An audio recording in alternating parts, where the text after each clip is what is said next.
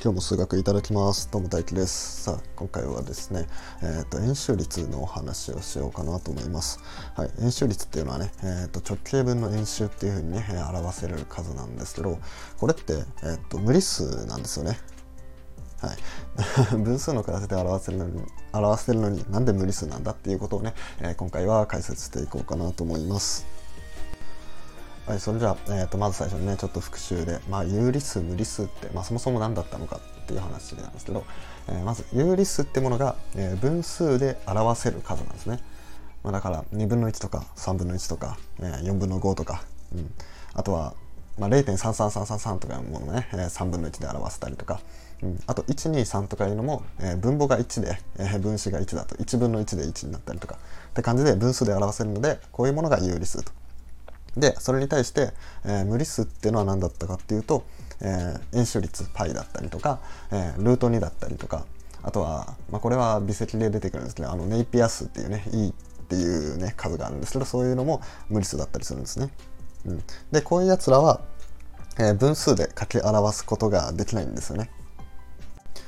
はい、ここで無理数は、まあ、分数で表せない数って言ったんですけど、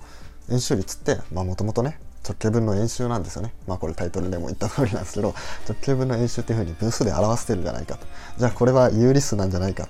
ていうふうにね、まあ、言われそうなんですけど、これはねあのちゃんと違ってまして、えー、それがまずなぜかっていうと、えー、まず分数の形であったら必ず有理数であるとは限らないんですよね。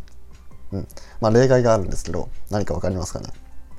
うん、まあそれが何かっていうと、まあ例えばにぶんのルートにみたいな数があったりすると、これって分数の形だけど無理数なんですよ。うん、まあなぜかっていうと、まあルートにっていう無理数が入ってるから、えー、にぶんのルートにとか、まあさんぶんのルートにとか、えー、まあよんぶんの π とかも何でもいいんですけど、そういうものも、えー、全部無理数になるんですよね。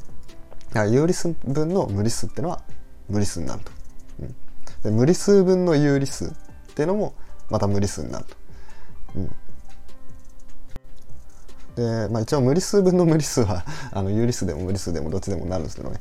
ルートにぶんのルートにとかだったら約分していちになっちゃうんで、まあ、これはちょっとでかいですけど、えー、と有理数と無理数を分子分母に持つと、まあ、絶対無理数になるんですよね。まあここら辺の証明はねちょっとめんどくさいんでしないんですけど、まあ、まずそれがいってんありますと。で次に、まあ、分数分の分数分数じゃないわえと分数の形になってるから有理数とは限らないっていうのは分かったと。うん、だけど直径と円周って、まあ、両方とも長さじゃないかと長さだから、まあ、とりあえず何かしらの数値になると、とりあえず何かキリのいい数値になるから、それを分子分母に取ってきたら、それは有理数だろうっていうふうにね言われるかもしれないですけど、うん、それはね間違いですよねあなたルートにという数を知ってますかっていう話なんですよ。あの いちかけるいち の正方形の斜辺の長さっていうのはルートになんですよ。だからちゃんと長さっていうのも、えー、と無理数になる可能性があるんですよね。なんなら無理数である可能性の方が高いんですよね。あの有理数より無理数の方があの数は多いんでね。うん、だから、えー、と直径分の円周は、えー、例えば直径を、まあ、例えばいちとしたら円周は無理数になるんですよ。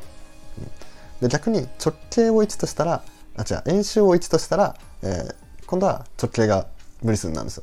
うん、だからどっちかが有理数だと仮定すると必ずどっちかが無理数になってでっていう風になってるんですよね。だからそれを分子分母にとってくると、えー、必ず有理数分の無理数とか無理数分の有理数っていう形になるから、えー、最終的には無理数になるよっていうことなんですよね。はい、で一応ですね、えっとまあ、円周率が無理数であるっていうことをね、まあ、直接証明するようなものって、まあ、一応あるんですけど、あのそれはねちょっとめっちゃむずいんですよ確かなんか積分とか使ってやってたよなーって思って。うん、確かそうだったんですよ。確かそんな感じでなんか範囲がおかしいから有理数だと仮定すると範囲がなんかおかしくなるから無理数みたいなね、なんかそんな感じの証明なんですけどね、まあそこはね省略させてもらいますけど、まあ、気になる方はね調べてもらえればと思います。はい、それでは今回のラジオは以上になります。で、えー、と最後にお知らせです。えー、と今ですね、えー、と俺はノートの方で、えー数学の講座をこれからやっていこうかなと思います。で一応今ですね、えー、と数列について今日からやっていこうかなって感じでやっていきます。えー、で一応ね、えー、と有料マガジンにしてあって、で、えっと、最初のいっぽんだけ、えっと、無料で見れるようになってて、そこからは有料って感じです。一応これからね、えっと、そのマガジンにはね、えっと、何本も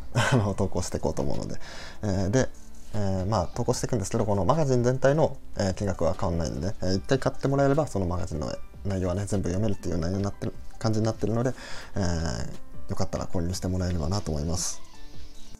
えー、こちらはね概要欄のリンクかプロフィールのリンクから飛べるようになってもなってますのでそちらそちらからチェックしてみてください。それじゃあ、えー、いつも通りいいね、フォロー、コメント、レターなどお願いします。それじゃあバイバイ。あ、ごちそうさまでしたですね。たまにミスっちゃうなそれじゃあバイバイ。